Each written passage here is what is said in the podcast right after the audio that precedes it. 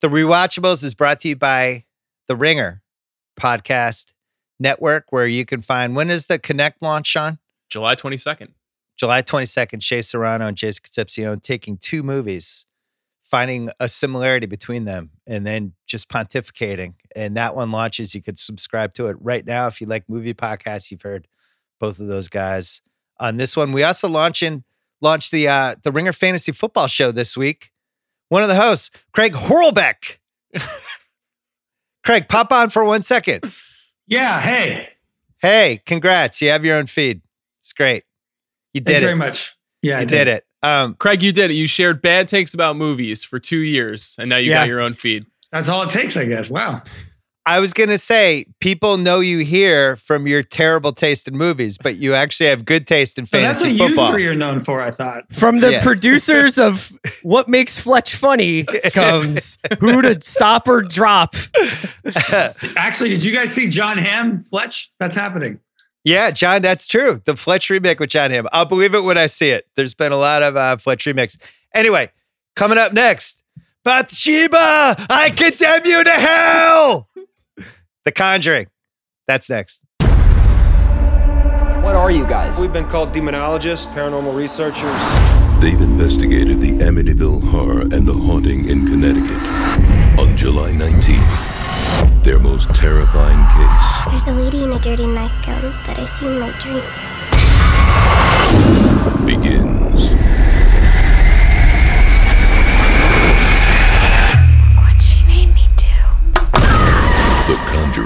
Rated R, July 19th.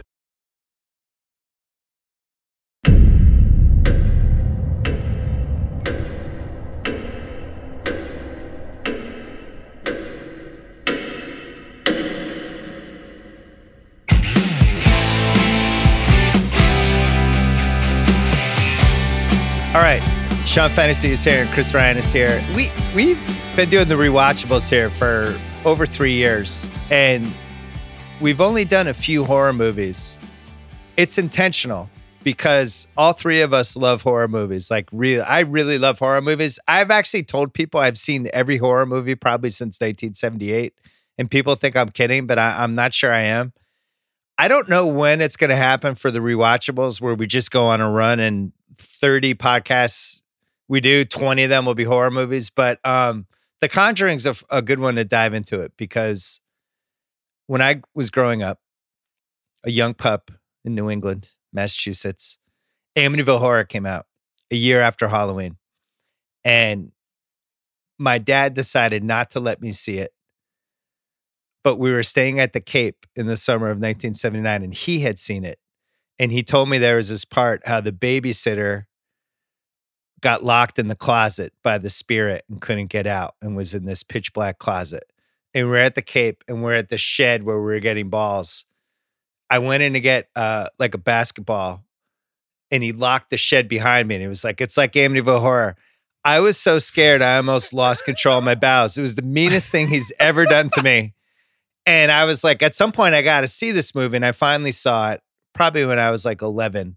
And it's kind of the birth of the haunted house movie. I went did research on this. There was some stuff in the 40s, 50s, 60s, but the modern haunted house movie, Sean Fennessey, it kind of starts with Amityville Horror, right? Yeah, I mean, I guess you're like you said. There's movies like The Innocents, and there's stuff in the '60s that is a little bit more, I guess, elegant. But the mainstream horror haunted house movie, pro- I mean, it probably does start there. I, I have a personal connection to it too because I grew up one town over from Amityville. I grew up Hmm. in on, on Huntington, Long Island, and Amityville is less than five minutes away by car. And so, you know, th- there's a high level of awareness. Oh, people are almost over the Amityville horror because it's just such a known thing on Long Island and it's so overexposed. But I, I didn't know that it was, you know, that this universe was all sort of this movie that we're talking about was all based on, you know, this interconnectedness with the Warren family. I had my uncle Rick, my mom's brother. He had the Amityville Horror book, and I remember thumbing through it before the movie came out, and it kind of was imprinted on my brain. It's the red cover, and it was just like, ah, what's this, Chris? Would you call this a haunted house genre, or would you call this there's something wrong with the house genre? Oh, I would definitely call it haunted, but I would say that The Conjuring, especially the first one in the franchise, is so great because it almost acts as like an encyclopedia of horror movies.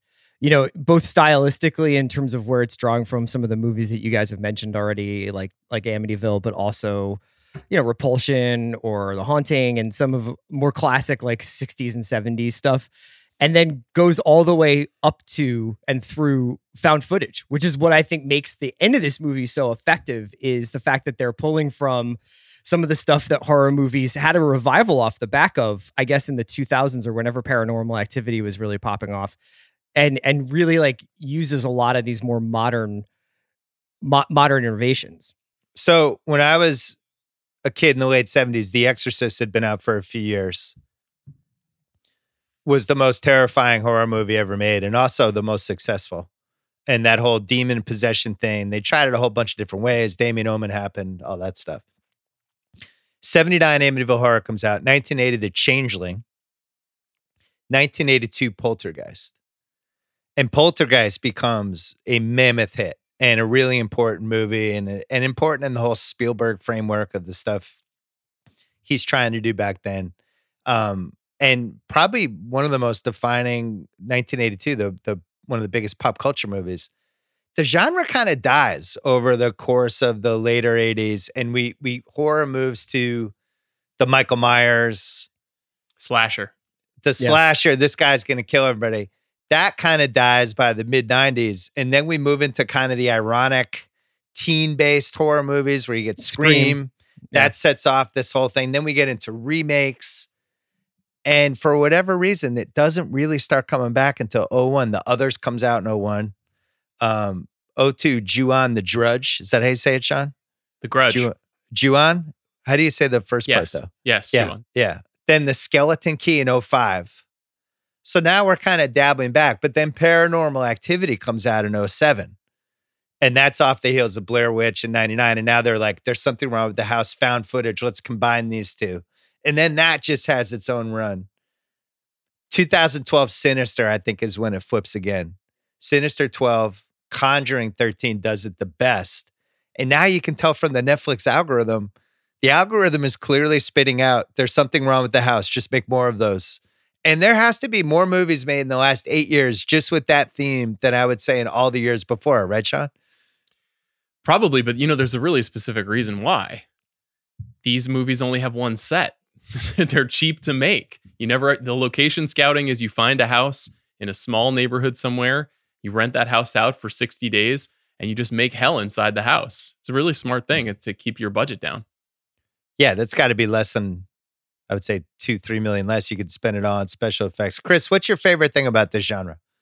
Um, I think it's the fact that the kind of people who are usually in horror movies and and specifically haunted house movies rarely are really in are the subjects of movies otherwise.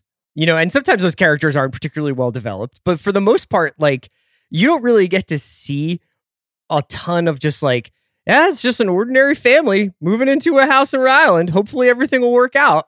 And and that that they would never be the subject of a movie. I think me and my wife watch horror movies like constantly. And one of the reasons why we're so drawn to them, aside from the fact that like the terror involved in it kind of like just wakes you up on a sensory level, is is the setups. We always love the setups of these movies. Now, I think The Conjuring is pretty interesting because it deviates from uh having one POV character or one POV group. Like it's more told in as like a magazine article or something like that, the way it cuts between uh different POV characters and it, it feels almost like nonfiction to its credit. But yeah, I think that the reason why I'm drawn to these things is because the people living in those houses more than the houses themselves. One of the reasons I love haunted house movies is because even a bad haunted house movie is still totally watchable. Yeah. You're always going to be identified with, I bought this house. There's something wrong with it. Like even the Ethan Hawke movie that just came out recently, which was not good. I still liked it. I enjoyed it. It's because you're always putting yourself in this situation of how far would I have to be pushed before I got the fuck out of there. Eddie Murphy was doing this on his, I think his first comedy album, Comedian, um, was do, did a whole riff about Amityville horror and like what's wrong with white people. Um, when white people have a haunted house, they're like, we've got to figure this out. And then he does a whole impression of like if a black family moved into an Amityville horror house and this ghost said, get out. And they'd be like, okay, we'll see you guys later. And he gets out. it's really funny. But this has been a 40 year thing. And yet we all kind of identify with that. All right, I just sunk all my money into this house. I made this huge commitment. I'm going to try to talk myself into this. Yeah, that Ouija board we found in the attic.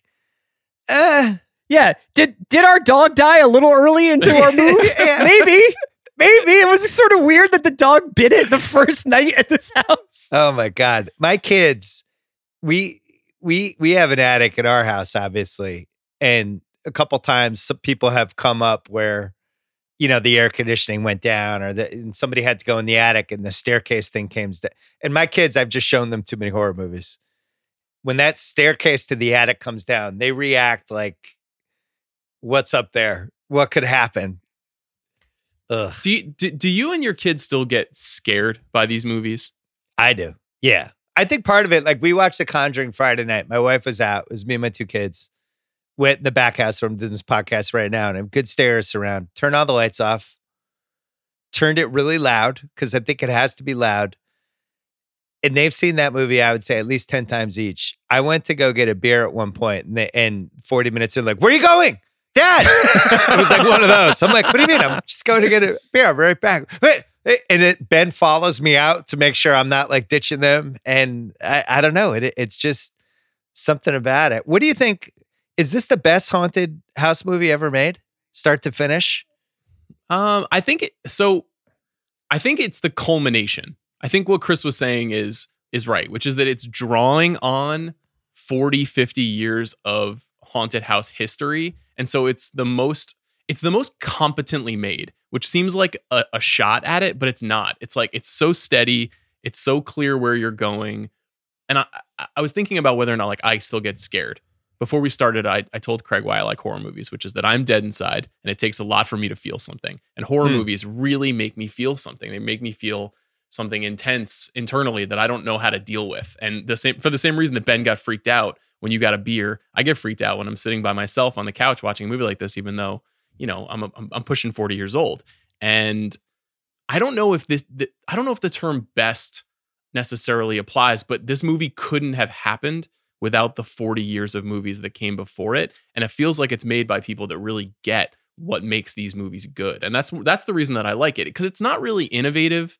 It's not really it doesn't really bring anything new to the idea of like who is haunted or why. It's just got great actors. It's got incredible production design. It's got incredible sound. It's got good scares. And you walk away from the end of it feeling like I actually want to see more of this. I want to see more of this world which is that's how you know that you've you've drawn people in. and they they don't test the logic of the movie that much. The whole point with horror movies is often that they are a little bit illogical, both the human behavior, like where you're like, why are you going into the basement when you heard something weird? Like that is that is the the, the sort of core tension of a horror movie is people doing what they're not supposed to be doing, like what you were saying, Bill. But they they make it in such a way that you can kind of like understand like why these sort of like the, the sort of protection instincts of the characters come out. I mean, they don't spend a ton of time on Ed and Lorraine or uh or Ron Livingston and Lili Taylor's characters in terms of like really fleshing them out. But you when you have those two core sort of relationships at the center of the movie, you understand it. And all the stuff about Bathsheba and the cursed land and demons and how you can, you know, defeat demons, they kind of brush aside, you know, and and I think that that's sort of what at the core of the conjuring is there are still people who are like but this might have been a hoax So there's ghost movies and there's demon movies when we talk haunted Mm. house, right? And Yeah. I think Yeah, it yeah. took a lot of movies to kind of discern the difference of it. And The Conjuring is very clear. Like this is about a demon. A demon is different than a ghost. Amityville Horror, they we you know in 1979. I don't I don't think they had put a lot of thought into it. It was more like these kids were murdered by their brother in the house. The gateway to hell was downstairs. As as always with these movies, the dog is the only one that really knows something's going on. The dog is always always the one that knows but it was like I'm still not sure if that was a demon or a ghost movie, and I, and I'm not sure Amityville Horror knew either. I, I guess it's a demon movie, But we also have Jodie the ghost, the little girl in that movie who's playing with the little girl and all that stuff. So it's kind of like everything. Do you feel, Sean, that in the last 10 years, they almost have to make a demon versus ghost choice when they make these movies? Like you Well, have to be you- in one of the two lanes? Can you just greeny tease demons versus ghosts? Coming up, demon or ghost? Sean Fennessey is going to join us next. Sean Finn is going to tell us why demons might have the upper hand on ghosts. Uh, I don't. There should be a there should be like a Batman versus Superman, Demon versus Ghost movie in the Conjuring universe. You know, that's what we money. need to see. We need to we need to expand this universe even bigger. I think that you know, Demon just seems more evil. Ghost can be friendly. You hear Ghost and you think, ah, maybe Casper. You hear Demon and you're like, wow, they burned a fucking witch in Salem, and that witch is going to come and haunt you forever, and it's going to Yeah. tear your soul apart and drag you straight to hell. And so it's just more intense. Um, I think Ghosts the- have the- unfinished business. Ghosts have unfinished business. Do you believe in ghosts? Me? Yeah. No. I 1000% do. I believe in. I, I I definitely believe in like inexplicable evil. I don't believe that there is something in my closet though. What what about demons? Um, I don't think so, but I think it's a get interesting way to like assign meaning to the unexplainable. I have a no comment on demons because if they exist, I don't want them to be like the nobody believes in us demons. You think that that Simmons guy, I didn't think we existed. Let's show him. you think. You have no think you're comment. providing bulletin board material Yeah. for Valak the demon? I don't know. There might be a demon right now watching me. I do believe think- in ghosts, though. You think Belichick is a demon, and he's just like, uh, saw that Simmons uh, doesn't believe in our existence. Yeah. Uh, Got to go Uh, get him tonight. I mean, we movies. know that demons are vengeful. You know, Pazuzu was vengeful. So you, I think true. Bill. I think Bill has made a good choice. And Chris, I think you are absolutely screwed. Your whole house is going to be a, a nightmare tonight. we're really uh, we're missing a lot by not like animating our zooms and having like demons pop up behind me as I say that. What would what would be the tipping point for you to back out of buying the house or to immediately put the house on the market? Just What- from a what- demon perspective, or are we talking Just- about like a shaky foundation? From there's a there's something wrong with this house. Like for me, it, and we'll get to it later, but it's like, oh, I didn't realize this cellar was here. This boarded up cellar. Hmm. and they go down there and open the boarded up cellar and weird shit immediately starts happening, I, I- think I I, would, would be say- out at that point. I would build into Uh, like the escrow contract that I expect all of my house pets to live for the first two months of my Right. living in the house. There's an inexplicable pet death, you're out. Yeah, Okay. I'd say I'd say that's that's my thing. But yeah, like mystery cellar is definitely up there. Well, you know, this is this takes place in Rhode Island. Rhode Island is one of the few states, if not the only state, where you don't have to disclose anything that happened in the house when you buy it. Like when you sell it. It doesn't matter. You could you could be selling the house because your uncle came and killed everyone in the family but you. And you're like, I don't think I'm gonna sell this house now. It does not have to be disclosed. If you buy a house in like California and it was like somebody died in the house, somebody killed themselves in the house, there was a murder in the house, it could be 30 years ago. They still have to tell you. Do you guys usually check the demon filter on Redfin? You know, when you're just scanning real estate properties. I click demon and ghost. I like to, but I like to put them, like turn them on. I like to buy the dip. Yeah, yeah. You know, so like when I'm looking for a place, I'm like, how haunted is it? You know, Well, that's my kids. My kids wanted us to find a house that had a benevolent ghost, Hmm. not like a bad ghost, but a ghost that maybe like would slam a door, like some hijinks from the ghost, like the bathroom door would close. Are you looking for like ghost grinder? Like, how do you find? I, I don't know. I don't know how you find that stuff, but I will say this: during the pandemic, the first two three months, we're all trapped in the house. I kept sneaking up into Ben's room and closing his closing his bedroom door and then hiding in my closet. So he thought he had a ghost, and we thought it was the funniest thing. We had him going for six weeks, and he was like freaked out. But then it it became not funny because he didn't want to be after in his room alone. six weeks, Well, it became not funny. I did it probably seven times over the course of six weeks. Bill, that's traumatizing. Well, that's it- what we do is in our though. family. It's a your pandemic. dad did it to you, and you're Yeah. doing it to your son. This is Yeah. like, and you will, and he will do it to his. I'm not positive he knows yet. My he's fun to put. My daughter can't handle it. Like I wouldn't tease her about any of that stuff because she, you you know, horror movies hit people differently. Like she's like a scaredy cat person. I am a push me to the brink of losing control of my bowels kind of horror film person, right? I I've never been I've never watched a horror movie that I was like, this is too much. I can't take it. Have you, Sean? Uh, I mean, I, I've watched horror movies that are so brutal that you want to, you know, like The Last House on the Left, or I Spit on Your Grave, or Cannibal Holocaust. There's this like extre- extremity version of horror that I think there are things about it that I think are interesting, but that I don't think are fun to watch. In terms of pure fear, that's actually a really good question. Like, what's the most scared I've ever been in a movie? I will say, in recent years, one of the most intense fear fear moments I had in a movie theater was The Conjuring Two, which I think is uh, genuinely excellent, um, and arguably better than the first one. And the the opening, the kind of like the haunted house setup there, and the old man, I was like, that fucked me up. Chris? Yeah.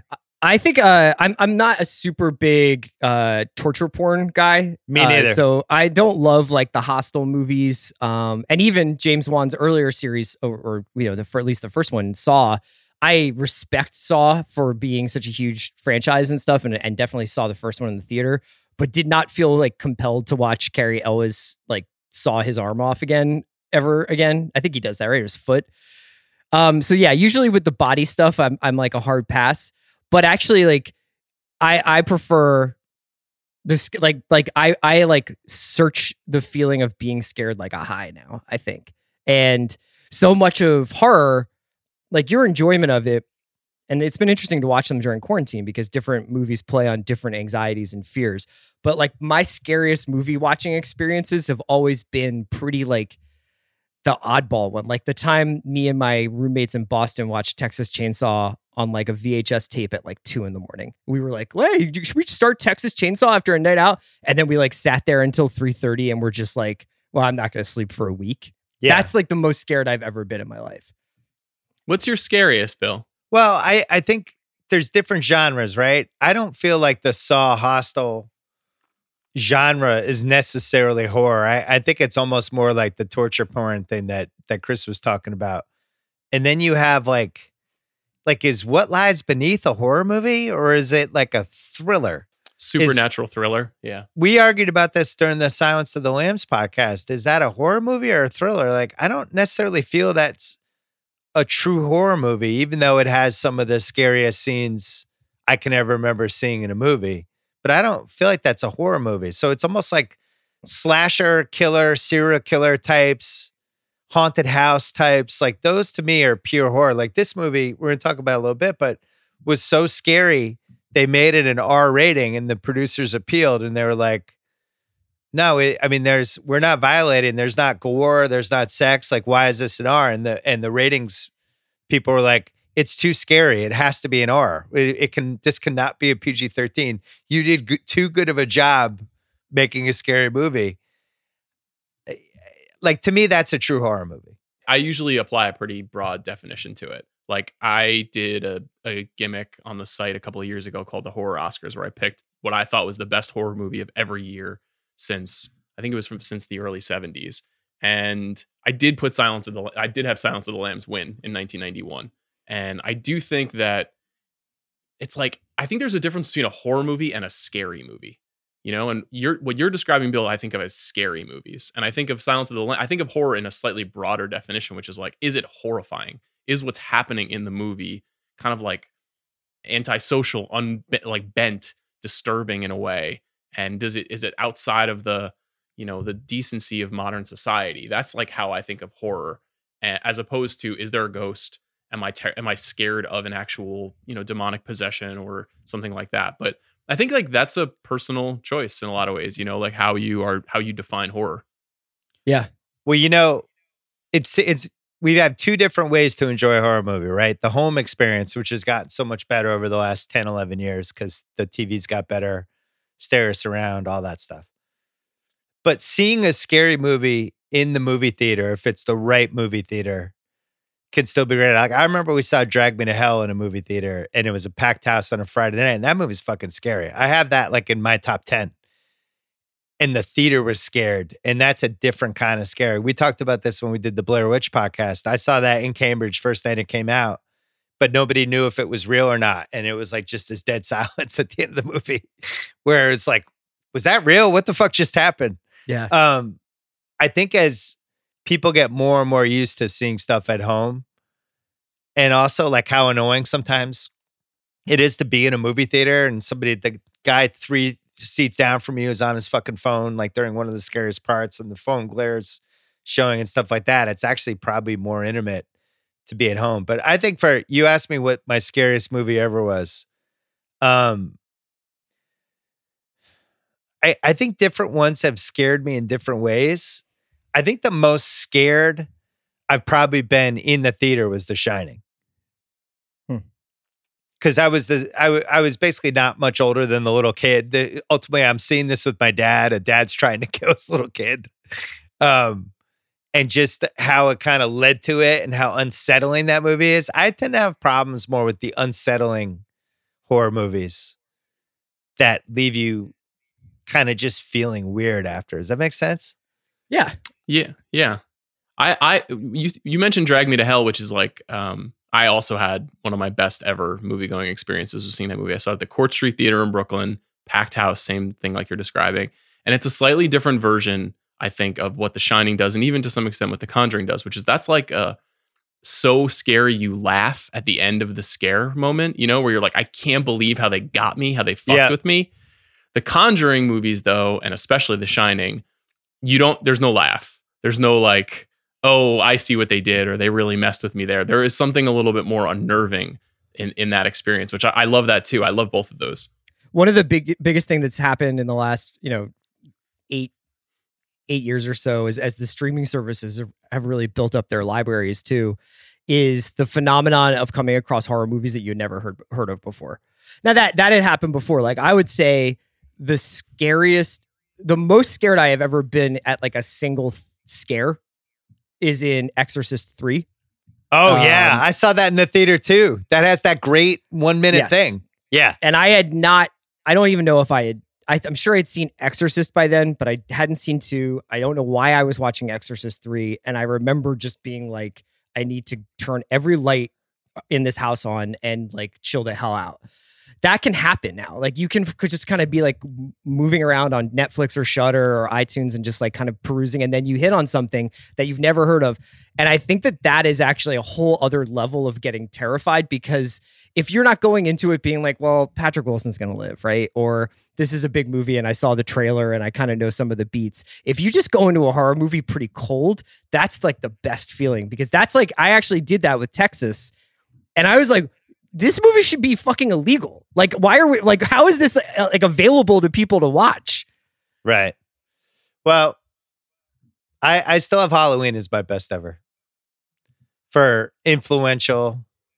Um, how genuinely scary some parts of it is, how it still holds up 42 years later. I it's at least the Bill Russell of horror movies. Like it's just an undeniable resume. But I think when you talk about movies from the last 15 years and the advancements we've had with certain ways to make something scary, you know, like Drag Me to Hell is a great example. Mhm. Um, that was just There are some great. we we they had a lot of tricks at that point that they could use and you know things popping up and CGI and all kinds of stuff and it was just a relentless movie. I don't really know why it kind of died off. Like it's amazing to me there haven't been five sequels of that movie. Yeah, I, th- I think it did fairly well. I mean, it's from Sam Raimi, who Yeah. made the Evil Dead movies, who's you know one of the one of the greats who understands horror better than anybody. But I, you know, I think it was purposefully modest and and standalone, and it worked really well. You know, moments are tricky, Chris. I think a lot of people say that that Exorcist three moment m- might be the scariest single moment in movie history. I've heard people say that in the past. There have been a few in this century. Like I don't know if you guys ever saw Audition, but this is a you know a Japanese horror movie, and you know the movie itself is very unnerving. But there's a moment when something happens in a living room. There's a bag in the living room, and something happens with the bag. And when that moment happened, I was like, "This is the most fucked thing I've ever seen in my life." And th- that's that's really what I live for. Is those like I never could have conceived that this is where this was going, and this kind of like ripped my guts out for one minute. Um, but you know, I think it's so funny. I feel like it's the the Conjuring is really the opposite of a lot of this stuff. Yeah. like it's actually it's actually not original, but it doesn't it doesn't suffer for that. You know, it, it really it's paying homage. And another interesting thing about The Conjuring, and I, you know, I, I think it it might speak to its popularity and the franchise itself. I mean, part of the reason why I think it's popular is it's very good. Another reason is because no one else is really doing what this movie is doing, and what this movie is doing is clearly something people want. But for the most part, when you watch these movies, even the extended universe to some extent, these are movies without sin. And that is pretty different than the horror movies that I grew up on, which was like people being punished for being horny or for being mean or being bullies like a lot or or the villain or the entity that was doing all the punishment was actually traumatized at some point in their lives and that's why Jason or Michael or even find out about Freddy in the third nightmare movie and like what like his whole backstory and you're just like Jesus Christ this is so dark.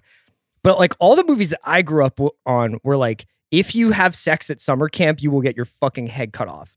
And this is not that. Conjuring is like two really wholesome couples trying to make it with their families, confronted with an unimaginable evil who come together to defeat that evil, at least momentarily. So, Bill, let me ask you this: since you've seen this movie a lot and your family loves this, these movies, do you think of this movie as a religious film, as a Christian movie? So I don't. I think of it as purely there's something wrong with the house, and the nun is super religious. It, in fact, probably a little too much, and that that's where I'm kind of a little bit out. I think Damien Omen has. I still think the original Damien Omen is one of the greats, um, but that kind of dives into the religious stuff too. I like the idea of a little kid just being born and being the Antichrist. Like, great, just great premise. You could explain that in a room in five minutes, but um, yeah, I don't feel like this is religious. Do you feel like it's religious? Well, it's unusual for in the especially in the 21st century for two characters like Ed and Lorraine Warren to just be so openly faithful mm-hmm. as characters, and that to be a big part of their power and the reason that they're doing what they're doing. You know, this kind of ghost busting that they're doing. But it is set. Is really the, bo- it is set in the early 70s though, and maybe that makes more sense back then. It is. It is, and I think that's part of it too. Is that like they almost it it doesn't get um not that there's anything wrong with it being Christian either way. It's just it's unusual for that to be the case, and I think it being a period piece kind of alleviates some of the the question marks around that, and it being based on a true story alleviates some of the question marks around that. But you know, if you look back at horror movies, certainly there are priests and there are conversations about God and the devil, but there are very few movies. I mean, this movie ends with that you know that end cap, that little epilogue that's like you know god is real and so is the devil yeah and which, which whichever way you choose defines your life and defines how the world will be and that's a pretty strong statement of faith um it's it's so it's it's just kind of interesting to see the movie through that lens i don't i, I never hadn't really thought about it too much until i started going around reading about how people responded to it when it first came out and that same thing goes for the the the evil in this movie too right sean like it's like bathsheba does not have like there's not a lot of ambiguity about her story she's just like she's yeah, she's just satanic witch. Yeah, yeah. right, right. So it's it's like you don't have to like spend a lot of time being like, I had a tough childhood, you know. I mean, like, you know, like maybe he just doesn't like babysitters. I don't know. I, I had this in What Stage the Best, but I'll just do it now. The, when he kind of lays out what's really going on with the demon, and he's like, "There's three, there's three stages." Which brings us to the three stages of demonic activity infestation, oppression, and possession. Now, infestation, that's, that's the whispering, the footsteps, the feeling of another presence, which ultimately grows into oppression. The second stage. Now, this is where the victim, and it's usually the one who's the most psychologically vulnerable, is targeted specifically by an external force, breaks the victim down, crushes their will, and once in a weakened state, leads them to the third and final stage possession. Feels like we're in the oppression stage. If we get to possession, it's over. We get, we got you know, he's breaking it down like he's Tony Romo in the fourth quarter of like an AFC title game or something. But uh but infestation, oppression, possession. Once somebody starts dropping that in a movie casually, I get scared.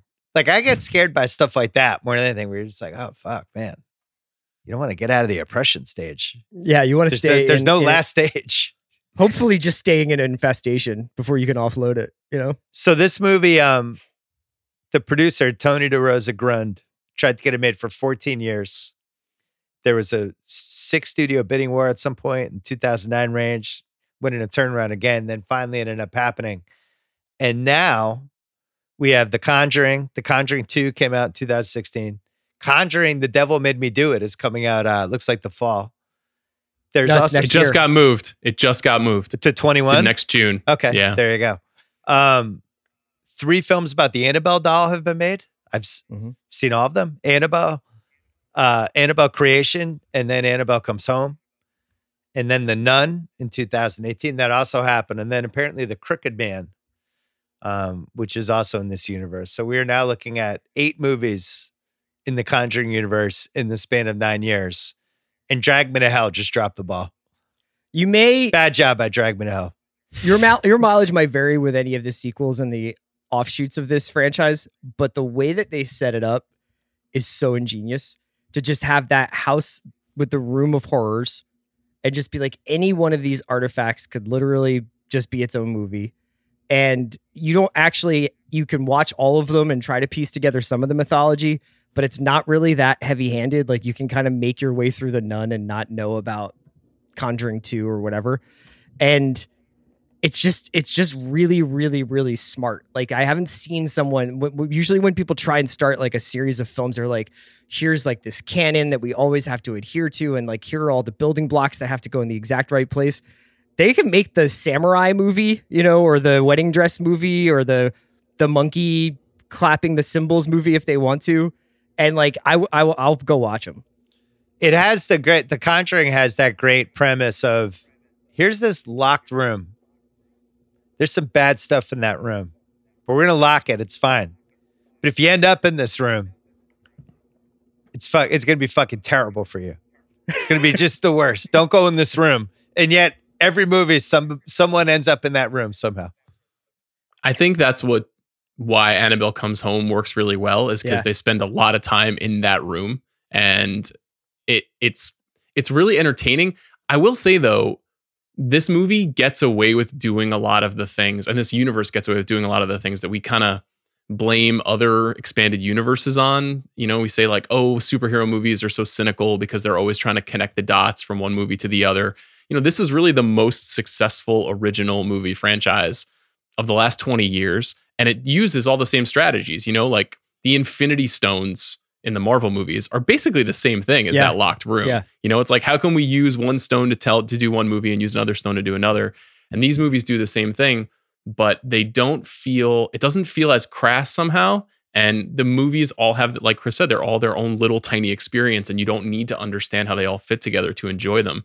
I wonder if five or ten years from now we'll still feel that way. They've had a good seven year run I think that if they want to keep this franchise going, and I, we're going to probably talk about this in in the uh, categories, they're going to need to like change gears in terms of of some of the tonal things that they do. I mean, let's be honest. Like, if you've watched all these movies, you have watched probably a, cum- a cumulative hour of people trying to get indoors. That is like literally like the scariest thing that happens in these movies is a guy being like, "This door's locked. Open the door. Open this door." And then like they always kick it open, and the kid is fine, or the kid is hang like you know up in the air or whatever. But like that is like they they need to probably like mix up the the scares a little bit. chris when sean finally buys a house you and i Uh-huh. have to figure out how to sneak in there and pull some shit with the house freak him out Okay. Uh, the reason I haven't bought a house is because they've all been haunted. Every house I've seen has been fucking You're like, what's that rancid meat smell? Again, weird. Yeah. Is that the rancid spell of a demon? Um, $20 million budget for this movie. Had the highest opening weekend ever for a horror movie, 41.9. Um, it made $319 million on a $20 million budget.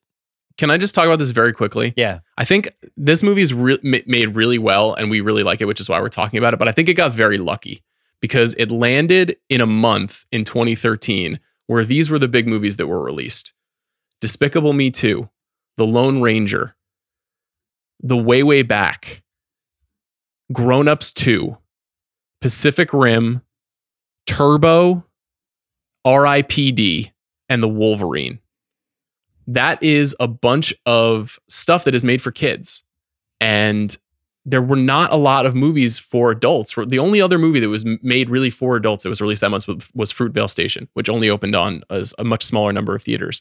And so this movie, like, it got very lucky by being able to lean into an adult audience, a date night audience that was like, what are we going to do tonight in this idle night in July or this this hot afternoon in July? And so I think the reason why we're talking about the eight Conjuring universe movies is because it kind of landed softly into this perfect moment in, in, in July. And so release dates really matter. I still have RIPD stock, by the way. It's tough. I have a follow up point on that, but we're going to take a quick break. Hey, if you've been dealing with acne, redness, dark spots, or wrinkles, finding treatment that works can be complicated. You need skincare that actually performs, but getting started can be overwhelming. Thankfully, there's a solution. Roman makes it convenient to get customized prescription skincare that really performs. Grab your phone or computer, complete a free online consultation. You'll hear back from a U.S. licensed physician within 24 hours. And if appropriate, a doctor will prescribe custom blended treatment based on your skin type and priorities. You'll receive your custom skincare treatment with free two day shipping. You also get free unlimited follow ups with your doctor if you need to make a change to your treatment or have any questions. With Roman, no commitments, cancel anytime. Go to getroman.com slash rewatch to try out a three month supply of nightly defense for just $5. It's free to chat with the doctor your first order. Again, $5. Getroman.com slash rewatch. Eligibility requirements and additional terms do apply. So, Sean, you mentioned how The Conjuring came out and the timing was perfect, all that stuff. I'm always amazed, and now- I guess it'll never happen anymore with the stream universe, but I'm always amazed when like a month passes without a new horror movie. It, it's when I really my entire life, the three most reliable things that were always going to work were a good horror movie, a good comedy, and a good action movie. And if you could put out any of those three, and, and if it had been a while since the last one, even a couple months, it was just going to work. And I, I remember when Taken came out in 2008.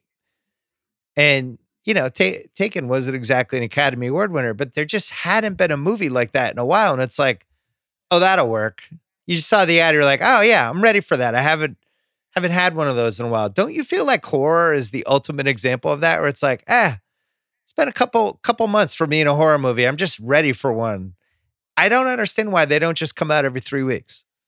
I think they do though. I mean, I think that the, the story of quarantine is horror in a lot of ways because if the biggest movies at drive-ins of the last 3 months are The Wretched and Relic.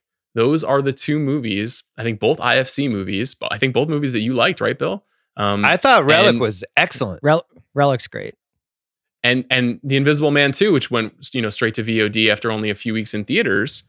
And those are, uh, are arguably, you know, with the exception of maybe Trolls World Tour and, and the Spike Lee movie and maybe Judd's movie, those are the those are some of the biggest, most watched movies that we've had. And I feel like because of the streaming thing that you're talking about, they're they're easy to make, they're cheap, they're incredibly satisfying. They're all usually somewhere between 85 and and 100 minutes, and they just never expire. You know, they just don't. I, you never get sick of the premises. I'll, I'll watch like the hundredth. I watched a movie called Sea Fever earlier this year that is just another version of like the thing. It's the thing on a boat, and I was like, this is fine. This is good for for 89 minutes. I dug it, and I didn't feel bad about the 5.99 I spent.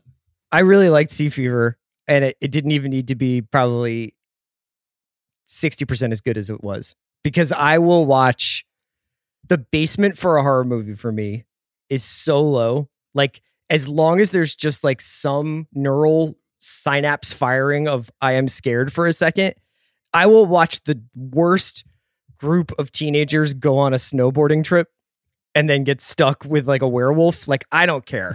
And it, I think that's what you're kind of getting at, Bill, is like there's a lot that you, we, you know, obviously we've talked about some of the greatest movies ever made. We talked about like our favorite films, but there is a very basic like contract you enter into with just like, I just want to be entertained for about two hours and get out of the sun or go on a date. And like horror and, and like you're saying, comedy and action for us, for the three of us, I think probably provide the most reliable experience at a movie than, than almost any other genre. I would say out of all of those, horror is the one where if somebody recommends one to me that I trust, like Chris emailed me about that snowboarding. What's the name of that movie? Which is in the woods. Chris just texted me that four weeks ago. He's like, "Hey, Witches in the Woods, pretty good." my family and I we were watching it like three hours later. It was like this is there's a horror movie that's pretty good. I'm in. that sounds great. Thank you for the recommendation. Whereas I told Chris to watch Inside Moves, and I, I still feel like he hasn't watched it. So we know who trusts who in this situation. Um, all right, so we're gonna do the categories. I'm gonna zip through this. Most rewatchable scene. The opening scene with the two girls is it's pretty uh just sets the tone. You did what? She wanted to live with us by inhabiting the doll. We said yes. But then things got worse.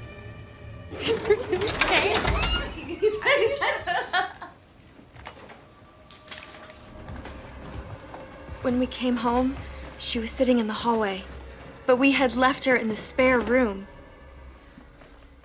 I think a deep I don't know if you guys feel this way, but I think setting the tone with the opening scene in a horror movie is like weirdly over important. Even Amityville Horror just starts out with the guys like, you know, um, Jaws has the the uh they take that girl down in the uh, the swimmer. You're like, they're, they're not going to kill her, right? Boom, she's gone. Um, you could really set the premise in the right way, and I think it does in that scene. Um, I just this is how I wrote this stuff down. Next one. Two girls freak out because someone is in the room, the two sisters.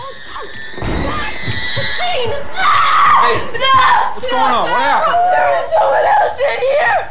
What? Where? By the door! It was behind the door. Honey, there's nothing in here. There's nobody in here. Yeah. These movies, there's always that moment where somebody's like, wait a second, that's not right.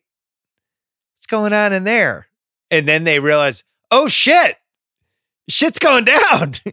and then the movie's never the same after that. But I think nailing that scene is really important. They nailed it. Um, next one I have Satan Lady on the dresser. When they see the Mhm. lady on the top of the dresser for the ba- Bathsheba, uh, when she's just on the dresser, I'm out at that point. I'm just in the car driving to whatever the next town is. I'm nowhere near that house ever. You're again. also you're you're one dog down, and you've already had flocks of birds flying into the house. But Yeah. you're like, ah, I'm gonna go on my long haul trucking run. Two bad, know? two, two bad signs. Next one. Look what you made me do. Ed. Look what you made me do! Personal favorite of my kids. Then, in my opinion, the best stretch. Where's Rory? I don't know. They moved the dresser. Hey, what's that hole in the wall? That's where Rory hides when she's afraid. Oh, really? Goes in and it's a fucking, you know, inside the wall. There's this whole universe basically. Um, Vera falls in the basement. Vera Farmiga, little girl starts getting pulled around by all hell breaks loose for 10 minutes. I personally think that's the most rewatchable stretch. Then you have uh, Lorraine's kid goes into that secret room. And then finally, uh, the mom, Lili Taylor, gets The exorcism. legitimate possessed, and we have the exorcism. What do you guys have for uh, most rewatchable scene or stretch? I think it's the Nancy's hair raising scene because that, and I don't, I'm not even dorking out. That is the sickest fucking shot in the whole movie. is when it's like Lili Taylor and Ron Livingston are standing in one room, and their fucking daughter comes flying across the room and hits that window, Yeah. and they both scramble, and they like it goes into the other room. Like that feels like it's happening. Scariest scene for me in the whole movie, I don't think you mentioned, is the the clapping game. You know, where Oh. Lili Taylor plays the clapping game with his her daughter, and then you see the hands emerge from the the the armoire and clap, and you Mm, realize good it's one. the ghost of Rory. That that really that when I saw the movie, the movie is like is is very interesting because Chris, you you described it as like a magazine article, which I think is so smart because it opens with that great scene that you were talking about, Bill, right at the top with the two girls, and then we cut to the the Warrens teaching a class, and then we get like a title card, you know, like an like a prologue that explains who they are, and then we meet the family, and then when we meet the family, they're pulling up to this house, and you get this big like Copacabana like Goodfellas style single shot where the camera's following them all through the house. And you're like, wow, this is like actually a really well made movie. It's uh, like they've kind of gone up a level in, in terms of horror, but it's not scary really for me until the clapping. The Yeah. clapping, I was like, oh, this is fucked up. This is uh, this they're, they they really know what they're doing here. So that that that is my favorite moment of the movie. Chris, how many birds would have to attack your new house before you realize something wrong? Like over 20? No, I mean, what's the over under? The bird over under is two. Okay. It's because it's like one one is weird, two is a fucking trend. Like, Yeah. what are we talking about? I, I, for me, it's three. Um, okay, what's age the best? I have a lot of stuff here. Patrick Wilson, Vera Farmiga. I think are perfectly cast. They're not too famous, but they're really good actors. We have a history with them. They look different because they have their 70s kind of outfits on. I think their parts in the wrong hands could go badly. Like in The Nun, the two key parts, I just didn't think the priest and uh, Vera Farmiga's daughter were the, or sister were that good. Um, in this movie, they're actually really good and even a little bit overqualified for those parts. And everything they do in that movie compared to Ron Livingston, who we'll get into in What's Age the Worst, the way they're reacting to the room and the spirits and like when Patrick Wilson get, actually gets scared near the end, you're like, oh shit, now's the he's scared. Now I'm scared because that guy has seen everything and even he's alarmed. Uh, I think they're both really good and and they're both actors that I think the three of us have liked for a long time, with the exception of her in The Departed when she fucks up the accent. But everything else, sorry. Um, they've just always solid in everything they do and just really likable and, and good. And it was good to see them in there. Anything to add on that? I, I love Vera Farmiga. She's a weirdo. Like her energy is really strange. And so she's perfectly cast for this movie. You need somebody who's like a little bit off, you know, who's a little bit like kooky cat lady talking to the spirits. And she just, she has a look. Like I was reading reviews of the movie and they, someone said that she's just a little too strange for mainstream movie stardom. And they meant it as a compliment. You know, that's when you know you're with somebody who's good. And like, it's cool that she found this part. I like Patrick Wilson too. He's doing like a very classical, like, leading man thing though where he has to just over explain everything in the movie like you pointed out the infestation and and um, oppression and then possession so i dig him i think he's good but vera farmiga to me is she makes the movie perfect tier of star for for the lead roles because and I'm I'm I obviously am like reading into this, but you can feel that these two performers are not like pulling James Wan aside and being like, you know, can I have like a scene where my character does something like offbeat or like gets into their own personal shit? It's just like stand there, say this place is haunted, and then like knead at a prayer bracelet and we'll be good. Like this movie will work. If you want to make this into the acting Olympics, we're going to run into problems.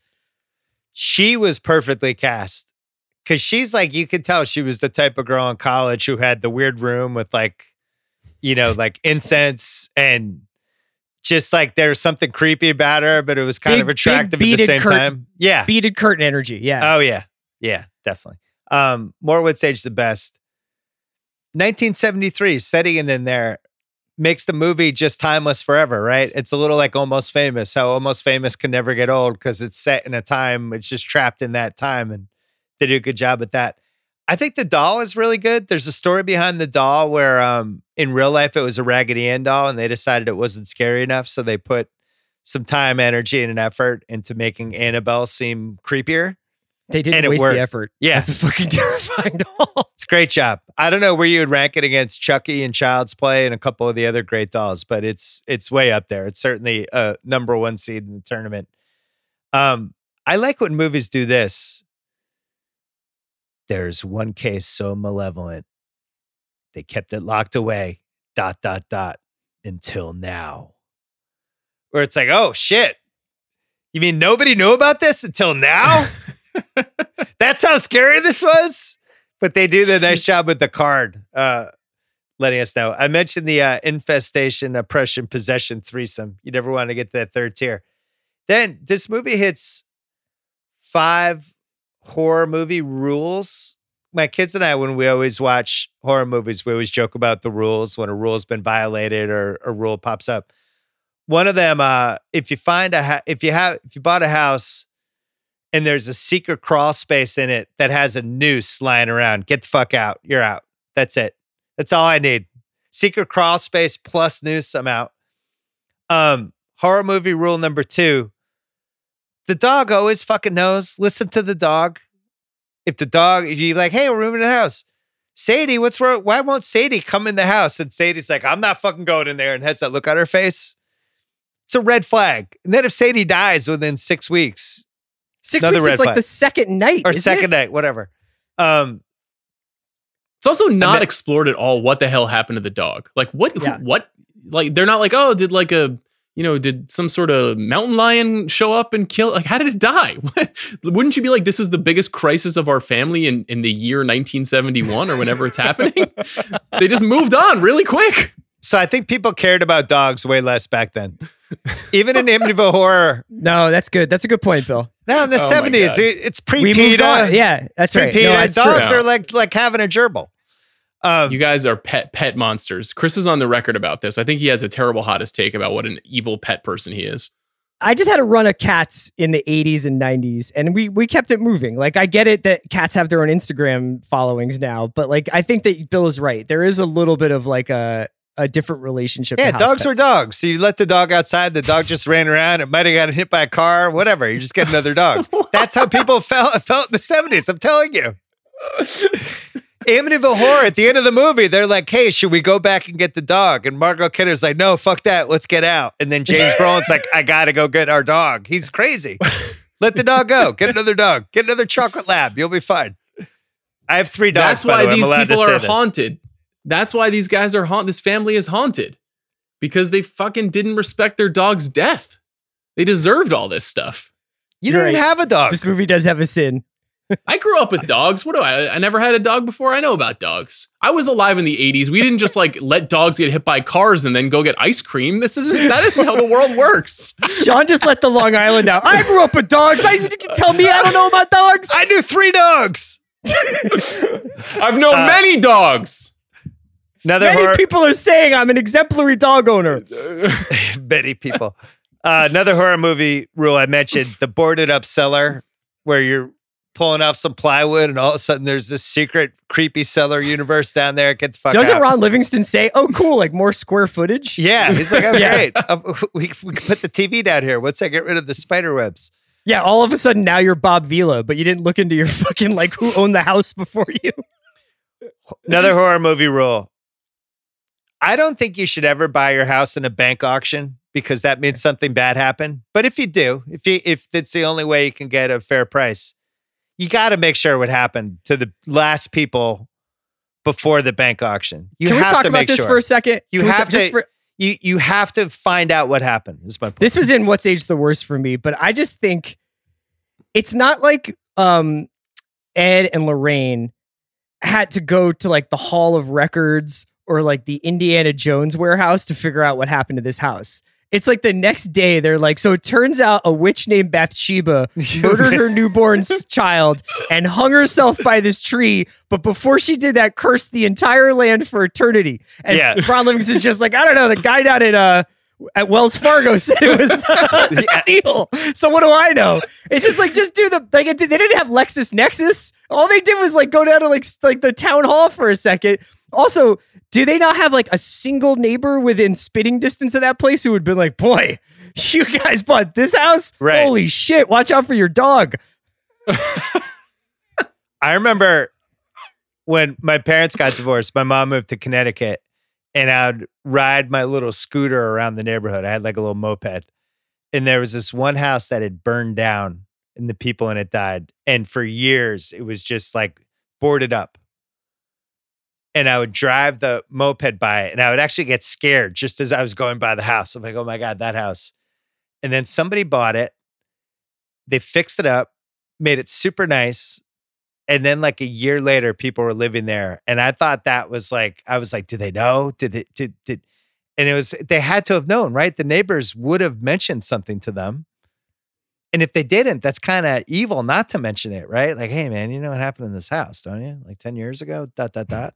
I'd want to know, is my point. Yeah. What do you? What's the move there though? Is it just to like keep that place closed forever, burn it to the ground? Can no one live in these homes again? I, I'm I guess some it depends on the person. I would be afraid to live in that house, but I believe in ghosts. People are gonna think I'm insane after this. Last horror movie rule. When weird shit happens at the exact same time every night in the middle of the night, by like the 11th time, something's going on. It's like, oh, it's 307. Oh, the grandfather clock fell over. Oh, today it's 307. Well, the microwave just started microwaving something. Like, yeah. something's Also- going on. Also, my wife is covered in bruises inexplicably. Yeah, that's a problem. Red too. Where'd you get these bruises? Ah, my low on blood. Low, my low on uh what'd you say? Low on iron. Yeah. Yeah. You know, Chris, you ever just wake up in the middle of the night with a lot of bruises on your body? no? No. You can tell When us. it's just the three of us. when I finally saw Amityville Horror, if I woke up in the middle of the night just because I had to pee or get a drink or something, and it was like 258, and I knew it was 17 minutes away until 315, the evil Amityville Horror time, I would just lie in bed in complete fear until it got to 316. Grown up with horror movies, Chris. Chris is like, wow, Bill. I knew Bill was weird, but this is no, I like it though. I mean, like, I think that this is what builds a real horror fan. Like, I, I mean, like, I'm, I'm not judging you. I like fell in love with horror movies because my babysitter, when I was like a little kid, used to play a game where he would chase me around the house with a knife and pretend to be a killer. Like, that was, like, that's where I'm coming from. So this is all. I, I get it. I get everything you're saying. We got to cancel that babysitter, Chris. How do we you want to put that person's name Well, on the I was gonna say, a lot of that's people don't know. traumatic. No, no. A No, I lot of think people don't know Ted Bundy was Chris's babysitter for like two years. the question is whether or not like your interest in this stuff like i almost am going like i'm zagging i wish there was like an airbnb like a horror airbnb like Ah. you can rent this cabin in the woods there might be something weird happening here That's great. That sounds like that should be our next venture. Now that Yeah. now that we've brought the ringer to Spotify. Uh Great idea. You want to start more- a, a haunted house Airbnb company? yes great. Great idea. this is my Okay. CR is my gu- guy. you can buy them probably at a low price right Yeah. like those places are boarded up they've got bathshebas all over the place you know Bath- Airbnb Bathsheba. Uh, any Nice. other any other what's age the best for you guys? Uh, the cinematic nostalgia, like all the slow zooms, the fonts on the titles, all the stuff that kind of draws from like everything from The Exorcist and The Omen and Poltergeist. The you know, like just like little nods to other movies here and there, like the static TV is the Poltergeist um, homage. It's just great. Sean? I mean, I'm sure we're going to talk about her, but Lili Taylor's just, just, just perfectly cast. Perfectly. I mean, we can wait for the categories, but Yeah, let's wait for the she's- categories. she's she's locked in. We're gonna take a quick break to talk about Blue Moon. Fellas, don't you think some once in a blue moon moment should happen more than once in a blue moon? Like getting together with friends you don't see all the time. A nice dinner, happy hour, relaxing night in. Maybe a rewatchables podcast about a horror movie. Blue Moon on a mission to celebrate and inspire more of those moments. Just like those looking for the special in the everyday Blue Moon takes a twist on the traditional Belgian wit. Where do you stand on the Belgian, Chris? You're you're high up there on the Belgians. It's up there, man. I like to keep them cold, keep them in the fridge, keep them stocked just in case, you know, I, I need to chill out after watching a, a brutal horror movie. Did you know that Blue Moon was created during the 1995 baseball season at the I recently Brewery, found this out. What a what a story. Coors Field, Denver, Colorado? Uh, did you know Blue Moon was named Blue Moon because someone was tasting it and said a beer this good only comes around once in a blue moon? Great title. I didn't know that. That's that's great, great synergy. If there's Blue Moon in the fridge and you offer somebody a beer and they're like, sure, I'd love a beer, and you say, I have Blue Moon, and then you list two other beers, it's like a 99% chance they're going to opt for the Blue Moon, right, Sean? Absolutely. I'm a Blue Moon guy. That's how I feel too. Well, the next time you're out with friends or just enjoying a night in, reach for a Blue Moon. It's the beer you can enjoy every day. You can have Blue Moon delivered by going to get.bluemoonbeer.com and finding delivery options near you. Blue Moon, reach for the moon, celebrate responsibly. Blue Moon Brewing Company, Golden, Colorado. Ale. What's age the worst? I just wanted more from Ron Livingston. I don't know whether he was like, I'm scaling it back because it's 1973, but we just watched him in Swingers and I loved him in Swingers and he's so great in Swingers. And in this movie, he's just kind of a helpless loser. It's like, you're the dad of the house. It's you and six women. Like, step up, dude. You why are you so helpless? Do anything. Fight. Out on Ron Livingston. Just seems like Are kind you of out on the, on the character or are you out on his performance? Like if it was John C. Reilly doing the exact same thing. I, I'll save my answer for the recasting couch. Okay. I don't know whether they told him to play it like this or he just played it incorrectly, but I just like, all right, how about this? Give me one sentence to explain the dad in this movie. Like, give me your favorite. What? Here's a trait of this guy in this movie. I don't even know what I would have. What are the traits? Cool shirts. I, I have two questions about him. One, is he wearing a wig? Is that a wig? Because his hair Pretty is bad. super weird. It's really it's weird. like a And- comb and over or something. And two, I completely agree with everything you said, Bill. I think he's playing this so weird. He's like underplaying every moment. His wife is possessed by a demon. And he's like, wait, no, don't go over there. Honey, are you okay? It's like, Ron, wake up, man. Your family is possessed. Yeah, that's why I think the like I was to say the John C. Reilly thing, but we we can save it. But I I just think that like if his whole deal is like I'm a long haul trucker who's gone for weeks at a time, and I'm only like intermittently involved with this family, they needed to play that up.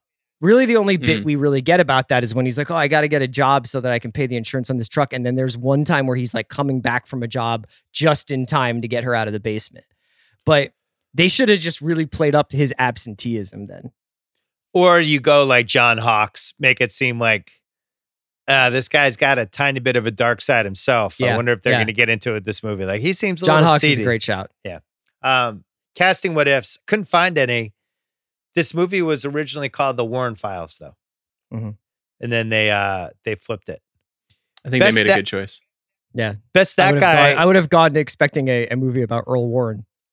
Can, can we? Can, but what is being conjured? Because I don't think that the title is accurate. I thought conjuring, like you conjure, you bring out something. So you're Like a s- conjuring like an evil spirit. spirit. Yeah. Yeah, but the spirit showed up on its own. Well, maybe they maybe don't bust open the cell, the boarded up cellar, and let the spirit out. If I learned a lesson Eh. in this movie, it was that. Maybe, maybe the plywood is in there for a reason. Like, oh, cool, Okay. a basement for the kids. Now that's Bathsheba's place. Don't fuck with that, man. Then they should have called it like the plywood affair. You know, don't don't bust the plywood.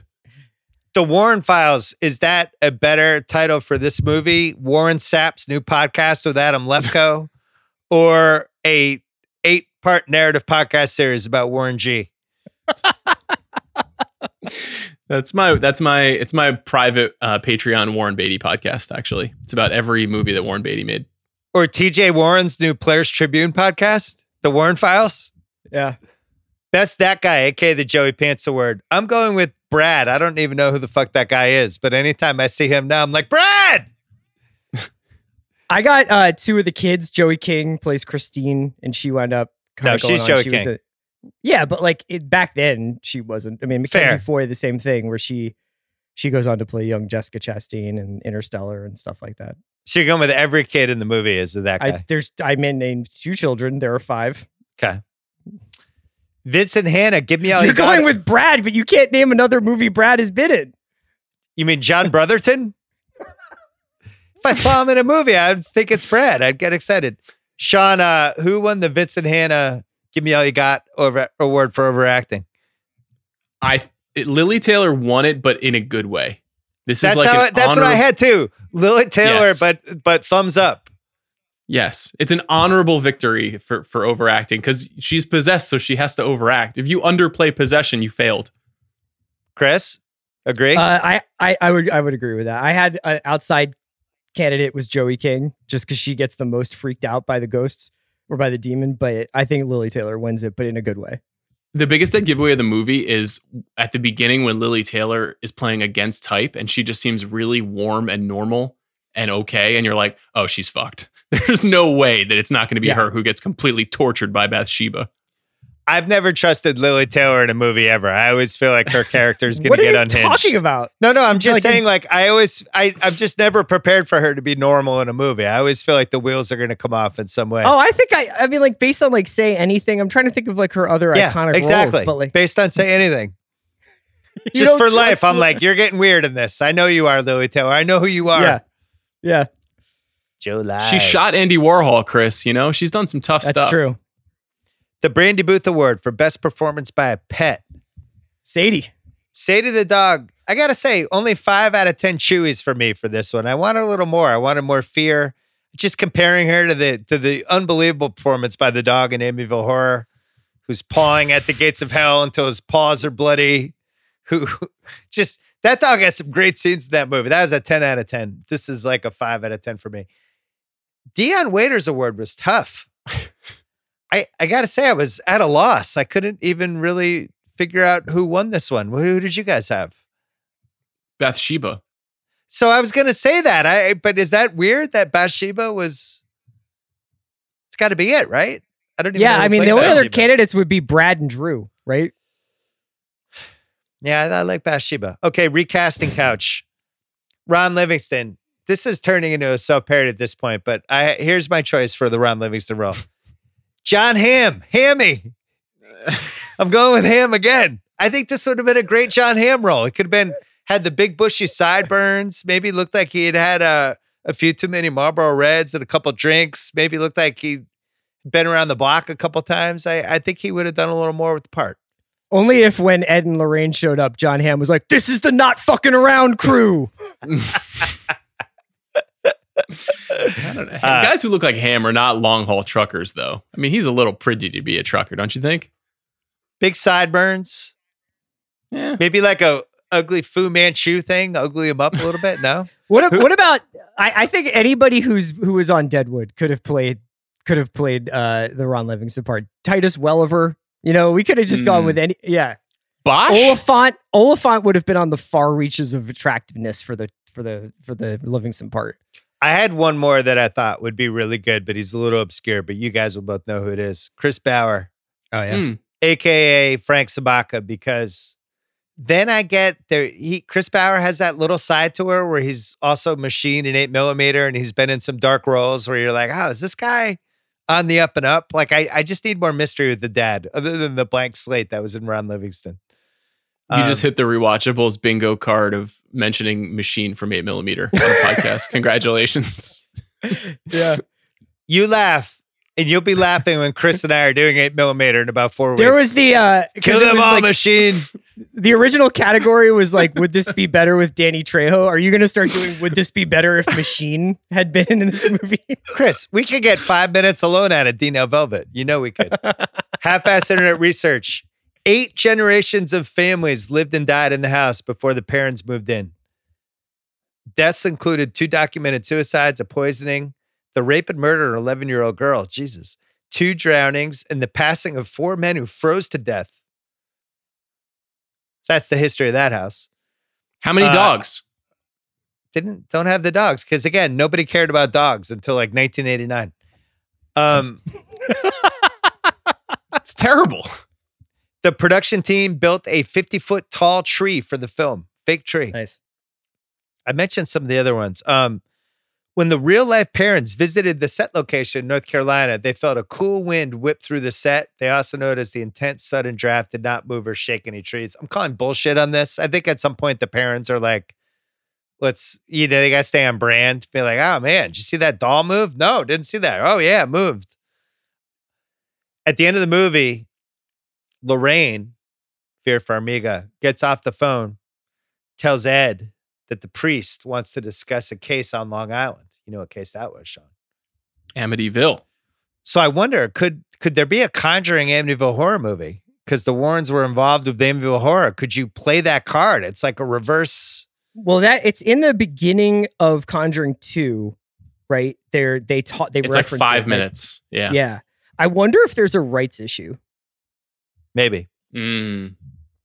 Yeah. Do they even say Amityville in Conjuring 2? Does that is that name used? I They say feel Long like Island. is. It's mentioned. I can't remember. And then I, I think three. They're moving into the eighties. Uh, so I don't think that it's gonna. They're gonna go back to it. the real Bathsheba, suspected of witchcraft and of killing an infant child, but her name was legally cleared after being found not guilty. She died of natural causes in 1885, not by hanging. That's for real. She's buried in Harrisville, Rhode Island. Road trip? Bathsheba. I think we know where the first Airbnb Bathsheba is gonna be. We we forgot one one moment, Bill, which is when the, when Vera Farmiga and and and Patrick Wilson show up at the Oh, house and they're in the backyard, and then the the the she sees the feet hanging down, Bathsheba oh. hanging Oh. from the tree. That that moment too, I forgot about that. That's an awesome one. So Norma Sutcliffe and Gerald Helfrich bought the house, lived there peacefully for 25 years. Conjuring comes out. House becomes a tourist attraction. They claim that vandalism happened, threats of violence, satanic cult stuff was placed at the house, and they decided to sue everybody. Not sure how that was resolved but tough break for them. 25 peaceful years in the Conjuring house. Then uh, the movie comes out. Apex Mountain. Here's the case for Patrick Wilson, who's been in some good movies. 2013 does this and the the kind of borderline iconic uh, episode of Girls, Yes. Which was when that show just the ceiling came off on that show for just how weird it was going to get. But um, both of those things happened same year. I'm going to go yes for Patrick Wilson. And if the answer is no, tell me a better Patrick Wilson year. I love Little Children. I think that's like his best work. But that's not Remember the that question. movie with Kate Winslet? Most career Yeah. chits. Did he get chits from The Conjuring? Yeah, he's in every Yeah. one of them now. He gets to be in all the sequels from here But to he- eternity. I mean, he was. I, I feel like in a weird way, he has not reaped the benefits of being in these franchises because he is an Insidious too. I mean, he didn't like. He has not become like a huge, huge star because of this, right? Chris, are you still cranking out the watch? Mhm. You should have him on the watch. to talk about what? Just bring him on. Gir- to talk about girls. Patrick Wilson, the, him in I- horror movies, the whole thing. Yeah, bring him in. Uh, What Um, I, I want to see if I'm. Uh, I've already got a request out to Beth Bathsheba, and if she says no, I'll go Patrick Wilson. The funniest, the funniest Patrick Wilson role ever is in 2018. He played a character in the movie Aquaman, who is known as the Ocean Master. Yeah. Um, also, also directed by James Wan, who directed The Conjuring. Um, and it's not like it's not a good look, and that's how you know that Patrick Wilson didn't. He didn't. I agree with Chris. He didn't reap the benefits of being in this huge franchise. He's just. It just means he's in in more franchise movies. He's in more Conjuring movies. He's in The Nun. He's in more Insidious movies. I don't know. He didn't like level up. so you like the potential of little, uh, little children? Yeah, Little Children 06. He's opposite Kate Winslet. The movie gets some some Oscar love, gets some attention. I don't know. Conjuring and Girls leads to Young Adult with Charlize, which I thought was really good, and he's really good in that movie. So, uh, Lili Taylor, it's hard to not say say anything was her apex just for me personally, but it definitely wasn't her apex, and I would say being the lead in a horror in a three hundred nineteen million dollar horror movie would have to be her apex mountain. Right? Definitely was a you know Lili Taylor renaissance because of this. I think brought it brought her back into consciousness. haunted house movies. Whoa. You think it is Apex Mountain for haunted house movies? Sinister, then this, and now it's like okay, now we know what the next seven years are going to look like. Horror movies. We're just gonna be getting more of these. These work. That late 70s run though, I don't know. You know, you got like The Exorcist isn't a haunted house movie, but it kicks off that wave of movies that you talked about at the beginning of the show. Possession. those movies, movies- yeah. Yeah, those movies feel iconic to me. I don't know. That's a tough one. That's a good good call, Bill. But I would almost give it to Insidious because I think Insidious paves the way for this. And then I don't necessarily think there's been like there's been a lot of them, but has there been a haunted house like movie as big as The Conjuring since The Conjuring, other than The Conjuring universe? Not No. really. I mean, the stuff No, that's been no. close, but not. Uh, Rhode Island. Well, some guys get their bodies dumped in Rhode Island in the beginning of The Departed. I'm trying to think. think- There, there's been some Patriot stuff in Rhode Island at the Foxy Lady. Some good Patriot scandals. Um, Are, is the question Rhode Island in movies or is it in the history of Rhode Island? Rhode Island. There was a nice State URI. Rhode Island. There was a URI March Madness run with Tom Garrick. That's right.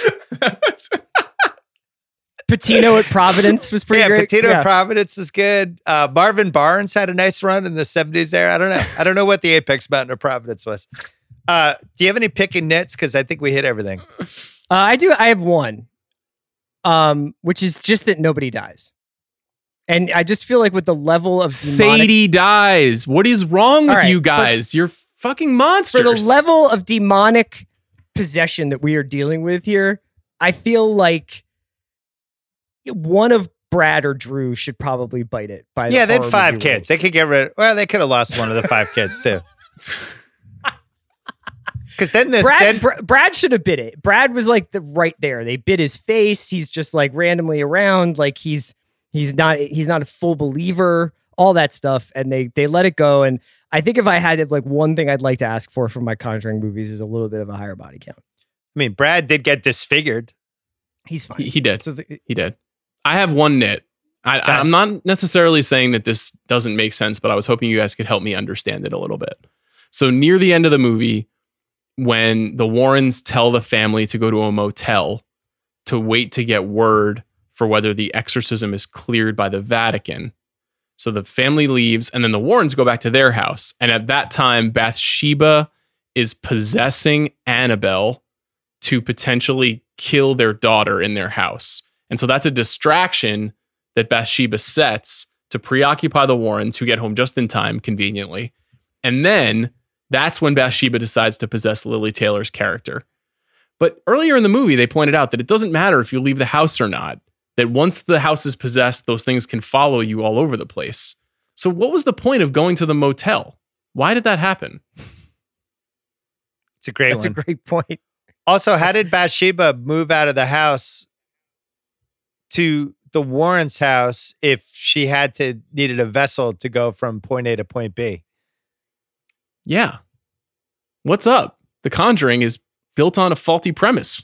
Also, and that that that whole motel scene is just another uh brick from Livingston's character. We're just like, Oh, oh, yeah. I know this is the most traumatic thing that any family's ever experienced, but I'm just gonna make a quick run to Publix. Needed Best, some Cheetos. uh, Best quotes. We've mentioned a couple of them. I like when uh, Vera says, You have a lot of spirits in here, but there's one I'm most worried about because it's so hateful. Rarely do you hear the word hateful used correctly, where it's like, That spirit's fucking hateful. It's like, Oh shit, really? It's bad. Uh, could this be remade as a 10 episode Netflix show? Sure. Sounds great. This Oh. specific film, Ben Simmons is nodding his head no. No. He, Ben well, he Simmons just is in the wants house now. Multiple movies. Yeah. I got Um, him. I'm just saying they could do it. I mean, they basically did do it with House of Haunted Hill two years ago. So we know that they can do haunted house TV, 10 episode TV things. Any uh, unanswerable questions for you? What's Bathsheba doing right now? I, I I have to call the Humane Society on both of you for your performance on this podcast. What's what's Bathsheba's take on the bubble? It's, She's in Dwight Howard's room. Who won the movie for you guys? Lili Taylor. really? Yeah, I think she's like the heart and soul of it. I uh, other than James Wan, I think it was it was uh, Lili Taylor. I have uh, James Wan. I'm going Vera Farmiga. She finally found her lane. Split decision. Wow. Split. All right. Ben Simmons is coming in. Hot mic. Come on in. Coming up next. Um, wow. ben, explain what you love about the Conjuring universe as a 12 and a half year old. It's so terrifying. I couldn't sleep last night. I had to stay awake till 307 to make sure Bathsheba didn't get me. Do you stay up till 307 sometimes? yes. Is that why you wake up in the middle of the night? Yes, because I'm so scared. Do you think we did a good job with you showing you horror movies by the time you were like six years old? No. You think so that was Ben, a if bad you could do it all over, if you could do it all over again, you would rather have not seen all the horror movies your dad has shown you. That's questionable because serial killer horror movies are different. They don't give me nightmares. House horror movies do. Why do we love haunted house movies so much? They're just scarier and better than a normal serial killer movie. Normal serial killer movies are kind of boring. Like take Halloween as example. The it, the same movie happens like 8 times, but with house horror movies a new thing happens. Like The Conjuring 1 was Bathsheba, Conjuring 2 was Bill Wilkins and Valak, and then the new Conjuring, we don't know what it's going to be about yet. Well, and then we have three Annabelle movies. Yeah. Annabelle's not my favorite. Yeah, but you've still seen all of them. Yeah, I've seen all of them. And you like Curse of Llorona. yeah, that's scary. I don't like urban legends because I think they're true. Ben, do you think they should have cared more about the dog in this movie? Yes, Sadie should Yeah, have Thank stayed that was longer. a big, big complaint that we had was just like they just ignore the fact that the dog goes out in the second night. Yeah, I was uh, kind of upset about that. Sadie was the best character in the whole movie, best actor. Very disappointed she died. Hell yeah, Ben. That's exactly right.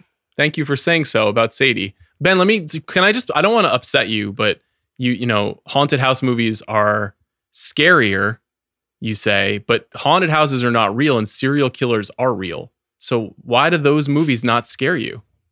Mm, it's kind of because you never know with you know with serial killers that they can kill you, but you never know with the ghost that they can kill you too. They can possess you. They can use you as a vessel, which is terrifying. Are you more of a ghost guy or a demon guy Demon. for scary Yeah. movies? Yeah. De- demons. Gotta- I think with this, we, we arrived there too. We were like, demons are Yeah. scarier because ghosts could be nice. Yeah. Demons are so scary. Like the Bathsheba character, terrifying. I don't even let him mention her name. Wait, bef- Ben, before you go, can I tell you something? Yes. Remember when your bedroom door kept closing for like four weeks? Yeah. I was doing that. You're such a dick. Never talking to you again. I'm sorry. I had to. Zoe, Zoe loved it. Holy Uh, bye, Ben. That was great. He really thought that was happening. uh, yeah. So maybe maybe the lesson should be don't let your little kid watch horror movies. Even he's saying maybe this is a bad idea. I probably shouldn't have seen No. these. It was worth it just for the bit. Yeah. An All right. incredible parenting audit on you today. Thank you. Um, so we'll probably do a few more horror movies because I like I like talking about these. We've never somehow never done Halloween.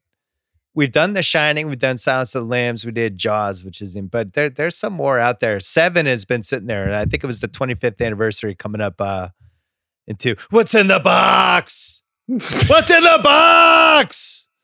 We haven't Speaking done of that serial one. killer movies. Yeah. Uh, all right. Uh, you can hear Sean on the big picture. Chris Ryan still cranking out the watch. And uh, don't forget about the Connect with Shea Serrano and Jason Concepcion launching on uh, Wednesday. Wednesday. Yeah. And then uh, and the Ringer Fantasy Football Show, if you want to hear producer Craig uh, flex his muscles with the fantasy football season that may or may not be happening. Who knows? We'll we'll find out. Thanks for listening to Rewatchables. We will see you uh, next time around. And remember, if there's a secret cellar in your house that's boarded up, don't fucking Send the go dog down, down there first. Yeah, send send Sadie the dog down first. See you next time.